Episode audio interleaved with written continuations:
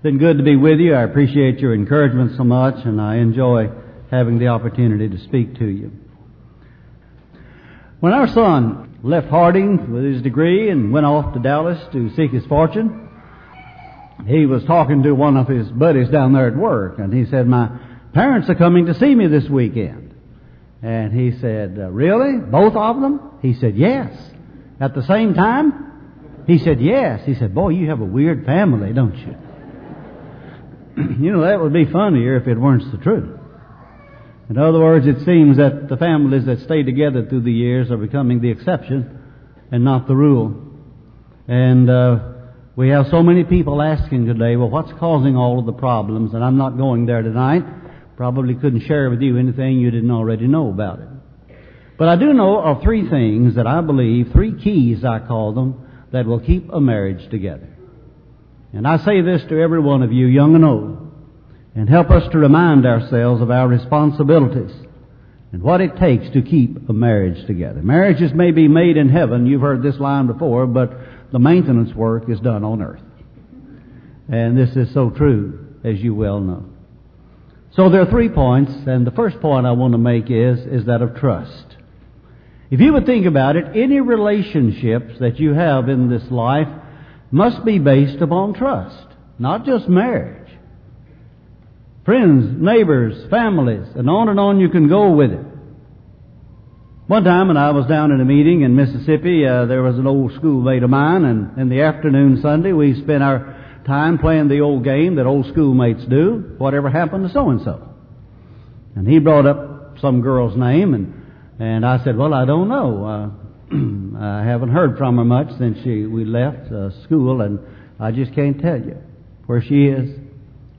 He said, do you know that when she was at Harding, that she cheated on the Bible test? I said, no, I didn't know that. I never had class with her. She did. Brother Richie left the room in his Bible class and she cheated. I couldn't believe it. She cheated on the Bible test and he got all exercised about that. And I thought, well, that's probably not the first time or the last that happened. That doesn't make it right, you know, but it happens too often. But what really hit me was I would hate to be remembered 20 years later by any of my classmates as the one who cheated on a Bible test. And now he told me I know it. And there's one more, one thing I didn't wish I knew. But at any rate, there's so many, even here in our school, that cannot be trusted, to be honest. Not just students, but also older ones as well. Whenever we look for someone to help us, we generally look for someone we can trust. Isn't that right? We look for doctors we can trust. We go to lawyers we can trust. We take our car to a mechanic that we can trust. And when we're looking for a preacher, as some churches are right now, we look for one that we can trust. It's basic to all of our relationships and how important it is for it to be in our home and in our marriage. There was a commercial that came on television many moons ago advertising some credit uh, union or something like that or some bank, and their slogan was, the most important thing we earn is your trust. And I thought, you know, I guess that's true of every one of us. Not just businesses, but individuals. The most important thing that I could earn of my family is their trust. And of you is your trust. And every one of you, I'm sure, understands the same thing is so important. Proverbs 31 begins with this section, a worthy woman. No, it doesn't begin, but about verse 11 it starts. And the first thing said about it is, a worthy woman who can find. And do you know what is the very first thing of all the description of the worthy woman in those next 22 verses? The heart of her husband trusts in her. She's a woman that he can trust. You know, trust uh, in a marriage is a lot like money. You have to have it before you need it. If you wait until you need it to try to get it, then you're in very bad shape. If you've been saving your money and have a savings account and a crisis hits, you just pull it out, pay it, and move on. Life goes on and there's no problem. But if you haven't made those deposits, then you're in serious trouble. Same thing is true in a home and in nearly any relationship between a husband and a wife. There comes a time when one has to look at the other one and say, you just got to trust me. And it's a sad state of affairs when your partner looks you in the eye and says, why should I? I look upon every day of our lives in our homes, with our children, with our family, with those we live with and work with. By the way we conduct our lives, we are saying to them over and over again in many, many different ways, you can trust me. You can trust me. You can trust me. I want to give you three. One way is by telling the truth. The Lord tells us in Matthew 5:37 that uh, it's heard and been said that uh, who uh, thou shalt not forswear thyself, but shalt perform unto the Lord thine oaths. And usually when we get into that, the first thing we hit is, is it all right to swear in court? And then we go round and round on that. I don't think that was in Paul's mind at all. See, the Old Testament says you can make oaths, but you have to keep those oaths. You have to keep your word. You have to be trusted to tell the truth. But our Lord goes on further and says, don't even make an oath. Be the kind of person where you don't even have to make an oath because people know who you are and they believe you just because you said it. That's the kind of truthfulness we need in our homes. Our children need to know that of us. And our spouses need to know that of us. That we are the kind of people that can be trusted. Ephesians 4.25. Laying aside all falsehood, speak each man the truth with his neighbor, for we're members of one of another. How important it is for us in our relationships to do the same thing. We make deposits by telling the truth. Secondly, we make deposits in our marriage and all our other relationships by being dependable by doing what we say we will do. By being known as someone who will meet his obligations and take care of what he says he will do for you. I read an interesting book on relationships by Walter Wangerin, and he said he went in one time and just announced to his wife, said, from here on, the bed is going to be made every morning. I'll make the bed every morning. And you go in there and you see that bed every morning without fail. It's made. And that's my way of saying to you, you can depend upon me. Well, that's pretty drastic, man. I don't know if I'd go that far. I, I don't want to go too much on that. Uh, well, I guess I can brag. I make the coffee every night. Isn't that neat? I pour the coffee in there and the water, and I've done my day's work at home, you know. I, no, I do every now and then something else, but, uh, but at any rate, by the tasks that you have been called upon to do, do them. And do what you say you will do. Be where you say you will be. And be there when you say you will be there. And be the kind of person that can be depended upon to take care of your obligations. Whatever you've said that you would do in your home. But you know there's another one here that's a little bit different and maybe more important than those two, if at least as important, I should say. We make deposits in our marriage by telling the truth and by being dependable. But we make deposits in our marriage by protecting each other. I'm about to say something very important right here. By protecting each other. My wife needs to be comfortable with me and know that I'm not going to embarrass her that I'm not going to do anything that would hurt her in public. And that she can depend upon me. And I feel the same way about her. That she will stand with me and we will stand there together. 1 Corinthians 13, the love chapter in the Bible, always, you remember the bears all things, believes all things, hopes all things, endures all things. I think that's verse 7, isn't it? There is one version the more modern version, that instead of saying bears all things, says always protects. This particular Greek word, bear, can mean to hold up, uh, as a pillar holds up a roof of a building. But it can also mean to protect or cover the building. And so covers all things, protects all things. And I see my job as protecting my family. And she stands with her back to my back, and she protects me where I feel undefended. And we will cover for each other. And we will do all we can to help each other look good. And we will not be tearing down, especially in public, one another. We will guard intimacies between us. And we will not betray those intimacies in a public fashion. I will protect that, and I will never, if I possibly can, never tell it. And she needs to know that I will do that and not betray her. And likewise the other way.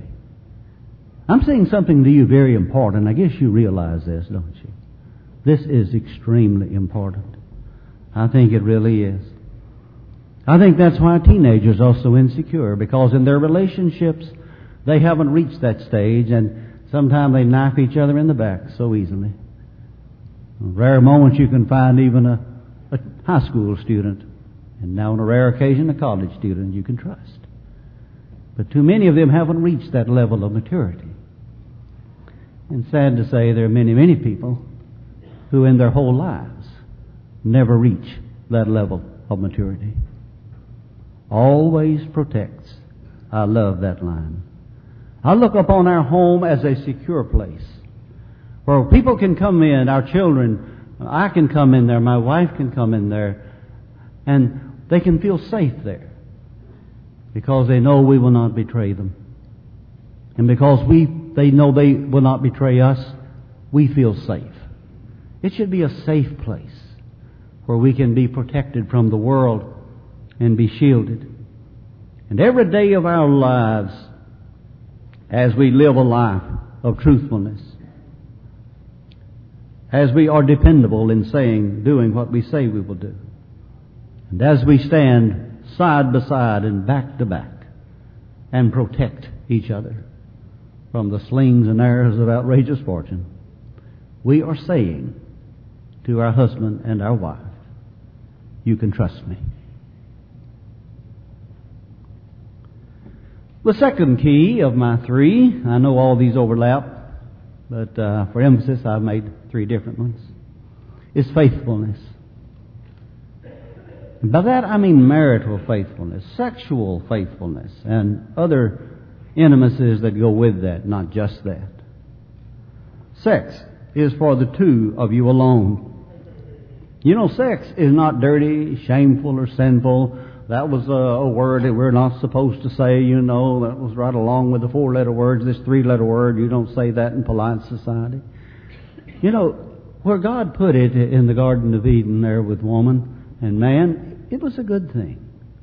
When He said, Be fruitful and multiply and fill the earth, uh, it was a good thing. And into the framework of marriage, it is a wonderful thing. But when we use it where God has not allowed it to be, premarital sex, extramarital sex, then it's a shameful thing. I've heard some preachers say, well, you know, one sin's as bad as another, they're all the same. I'm not so sure of that. I guess any sin is bad enough. But it seems to me that this uh, sin of fornication must be in a class by itself. Because this is the only sin, as far as I know, that gives the innocent party the right to remarry. That's pretty strong, isn't that right? Matthew 19, 9, whoever divorces his wife and puts whoever and puts her away and marries again, except for fornication, commits adultery. And then again, not only in Matthew 19, but also back in Matthew 5, the same thing is said. In 1 Corinthians chapter 6 and verse 18, Paul encourages us to remain faithful to our partners. Every other sin a man commits is outside the body. But he who commits adultery has sinned against his own body. It sounds to me like Paul is saying there's a sin there that's even worse than the others. Not only in the way it dissolves marriages, but also in the way that it defiles our bodies. I want to read two brief passages from Proverbs. One of these is in Proverbs chapter 5, beginning at verse 18. Well, 15. Let's just start there. Drink water from your own cistern, fresh water from your own well. He's not telling you where to get water. He's saying being satisfied with the wife you have. And then we drop down to verse 18. Let your fountain be blessed and rejoice in the wife of your youth. Let her breast satisfy you at all times and be exhilarated always with her love. For why should you, my son, be exhilarated with an adulteress and embrace the bosom of a foreigner? And then we turn over one page in the Bible to chapter 6 and begin reading it about verse 27. Can a man take fire in his bosom and his clothes not be burned? Can a man walk on hot coals and his feet not be scorched? So is one who goes into his neighbor's wife. Whoever touches her will not go unpunished. The one who commits adultery, verse 32, with a woman is lacking sense. He who would destroy himself does this. He who would destroy himself does this.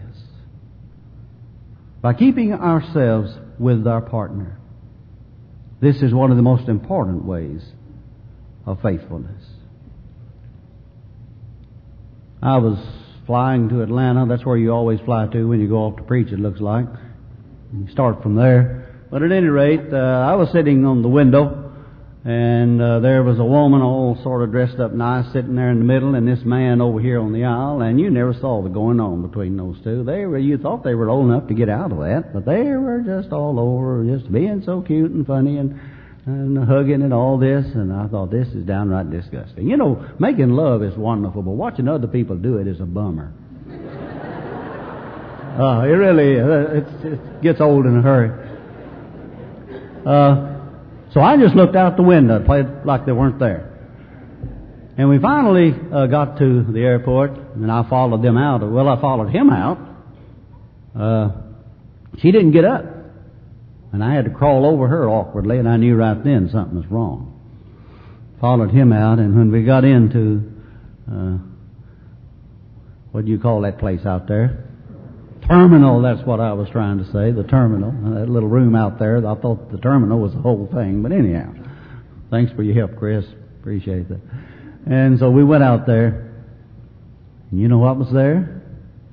There was that man's wife, two or three little children, waving like this and hollering, and he went over there and gave her a big kiss and picked up the children, loved on them, and they went off, one happy family. You know, preachers shouldn't have ugly thoughts, but they do sometimes. And I thought to myself, you scum. You scum. I don't know whether the other woman went off to the next stop, which was Washington, I think. On second thought, she might have gotten off after everybody cleared, so she wouldn't be seen anywhere near him. I don't know. I didn't care that much about it. I just found the one that was looking for me to take me to church, and that was good enough. And you know, that wouldn't be so bad if that's the only time that happened that day. But I'd say that was just the one of how many would you say? Hundred? Or maybe more than that. We may not even want to know. Some of you have a long legacy, and some of you are building on one. We have 45 years of marriage coming up this August. If I did something stupid now, it would be 45 years before I could even get back to where I am now, and I figured it up, and I'd be 114. No, worse than that. Yeah, that's what it is. I, I don't know. It's going to be way up there anyway. Uh, it wouldn't even be worth the trouble, would it, try to get back to that that long. And I'm looking at some of you that have a longer legacy than that. And some of you young folks are already beginning to build on that. And don't ever, ever do anything to break it. Don't ever do anything to break it. I want you to look at 1 Thessalonians 4. Paul has some advice along this line, and there are two different ways this verse can be taken. Either way, it could teach a great lesson. In verses 3 and 4 of 1 Thessalonians 4, For this is the will of God, your sanctification. That is, that you abstain from sexual immorality, and that each of you know how to possess his own vessel in sanctification and honor. The word vessel here can mean your wife. In other words, by being unfaithful, he is saying that's no way to treat your wife. You hold her in sanctification and honor, and you honor her to the point that you would never do anything like this that would bring shame or dishonor to her. The word vessel here can also mean your own body. And he is trying to tell us maybe that we keep our body in. You know, not only does our soul, but our bodies are temples of the Holy Spirit. And this is no way to defile our body. Glorify therefore God in your bodies. Every other sin is without the body, but he who commits a fornication defiles his own body. I'm sure you remember that from Paul. And so this verse, of course, is teaching basically the same lesson. You need to decide right now in a calm moment, especially you younger folks, many of you made that decision years ago, what you would do. When you are presented with this opportunity or temptation to be unfaithful, this is no time to start deciding what you ought to do. You need to make that decision right now in a calm moment here, right uh, before the invitation song, as we sit here and uh, study on these things, that this is the way that I will react. I think that's good in a lot of ways in life. To plan ahead, if this happens here, is the way I'm going to respond, and not wait for the moment to try to figure out if we could anticipate it. And this is what I am going to do. And I think that this is the time to make that decision. And I think this is the time for you to realize that you will never, ever yield to this temptation. Maybe to paraphrase the words of Winston Churchill, never give in. Never give in. Never give in. Never. Never. Never. Of course, he said never give up, didn't he? But it, it applies there just as well. Trust, faithfulness, third and the final point is commitment. We had a couple get married in this community, and they came to the college church briefly. And the man just went off with somebody. And two or three of us elders were asked to go and visit with him. And it amazed you what he said. They'd been married almost no time. And he said, Oh, I, we said, but what about those vows you made to love and to cherish till death do you part? He said, Oh, that's just something you say at a wedding. Now, we didn't take that seriously. That's just something you say at a wedding. Well, I have news for him. There's a Father in heaven who takes it very seriously. I hate divorce, says the Lord. The Lord takes it very, very seriously. It looks to me like that nowadays we don't realize the seriousness of this decision the bond that God has given in marriage and what He expects of a marriage. Marriage is called a covenant. Covenant marriages, that's a big thing nowadays. You hear people talk about covenant marriages. I think every marriage should be a covenant. That's what covenant is a bond or agreement between two people. You know, the Jewish in the Hebrew do not make a covenant, they cut a covenant. Maybe like cut a deal, we would say. And many people think it has to do with the ceremony of the covenant making, where they actually take the animal they sacrifice and they cut it in two and pass between the two halves of the animal. In other words, saying, if I break this covenant, may I be cut in two, like this animal has been cut in two. You remember the story of uh, Abraham back in Genesis, where the smoking uh, fire went between the pieces. You remember that in Genesis. You may remember also a statement by Jeremiah, who talked about the covenant that his people had broken. In Jeremiah 34:19, he says, "When they cut the calf and pass between the pieces, cut the calf and we pass between the pieces. This is a covenant. It is most serious. Malachi chapter 2 tells us that marriage is a covenant. It is an extremely serious matter, and it is a bond that is not likely dissolved or easily dissolved. In Malachi chapter 2, I'll begin reading about two verses here. If you'd like to turn there, verse 13. And this is another thing you do. You cover the altar of the Lord with tears and weeping and groaning because He no longer regards the offering or accepts it with favor from your hand. And you say, for what reason? Look at 14. Because your wife has been a witness between you and the wife of your youth, against whom you have dealt treacherously, though she is your companion and your wife by covenant. By covenant. That is as serious as it gets. 16, for I hate divorce, says the Lord God of Israel. Our Lord has very, very strong words about this. And I'm sure that all of us realize that it's in our, uh, it's our responsibility as children of God and as husbands and wives to keep those vows and those promises that we have made. Of course, it takes two to keep them. And I know I'm looking into the eyes, and I know that this is cutting into the hearts of people who have experienced a broken marriage, and my heart is with you. And I don't want to be unfeeling or unloving toward you in what I'm saying to the others. And I know that many of you had very little to do with it. But even if you did, it's not an unpardonable sin. You can thank the blood of Jesus for that.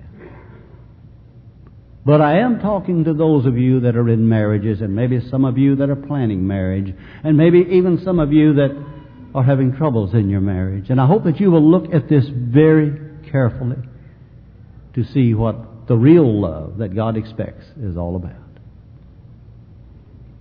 I suppose that all of you are familiar with Fiddler on the Roof. And that part where Goldie asks Tevye if he loves her. And he goes on, or she, he asks her rather, and she says, but I'm your wife. I know, but do you love me? And then on and on it goes. And then he says, the first time I met you was on our wedding day. And he said, I was scared. She said, I was shy. So was I. And you know how the probably goes on there. I'll not sing it all to you. But our father and our mother said we'd learn to love each other. I think that pretty well described the attitude or the customs, I guess I should say, of Bible days. They didn't go off to Harding and fall in love. Most of these marriages were contracts made between families. And I've been told that many of them, sometimes the first time they saw the girl they'd married was on the wedding day, just like this song says. And had known about it maybe. There was a girl in Mayfield my hometown, in case you had never heard of that, uh, who was telling this lady, you know, I'm going up to Paducah and I'm going to meet my husband for the first time. And uh, that was even in my lifetime that that happened. So there are customs like that that still go on. we think that we're going to fall in love, and that's going to end the whole, uh, begin the whole thing and end all of our problems. Love is a whole lot more falling in love. Love is commitment. Love is staying with that person day in and day out. Unselfishly giving your life to them, meeting their needs and building upon that marriage and making it stronger every day of your life. Marriages are made in heaven, but the maintenance work is done on earth. And we need to pray for God's blessings in every way we can. Here's another little story I'll tell you. Oh, I'm going to let you out early, it looks like. Two more stories, then I'm going to quit. Uh, one story is there was a boy that came in to see me uh, in my office, and uh, he said, Brother Pryor, you're an elder in the college church, aren't you? And I said, Yes. And he said, Well, I want you to write a letter that I can take with me everywhere I go that I have the right to remarry. My wife confessed to me last night that she had committed adultery. And if you will write me a letter, then I'll have that, and there'll never be any question, uh, regardless of what church I go to. I said, Well, I, I don't think I'll do that this morning. He said, Well, why? She told me there's no doubt about it. She confessed it herself last night. Why won't you? Don't I have the right to remarry? I said, I don't think you have the right to remarry until you have done everything humanly possible to save the marriage you're in, and I don't think you have tried. He said, Well, doesn't the Bible say that you can do it? I said, I look upon this as meaning that you have done everything you possibly can, exhausted every opportunity. And if there is no way in the world to save that marriage, and that partner is unwilling even to work on it, and is gone, then maybe so there. But your job right now is to try to get that home back together. And I feel very strongly about that. And I have a problem that sometimes we have misused that verse, Matthew 19, 9, Matthew 5, where it just says, except for fornication, now we can run off and get married again. We made a commitment. We made a covenant, as I said earlier. And we're bound by that commitment. Second story, very similar to this.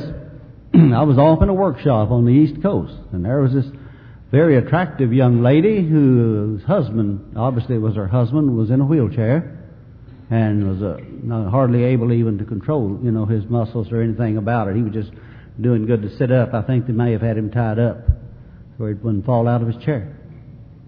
And she wanted to talk to me in between the presentations I was making, and so I said, okay.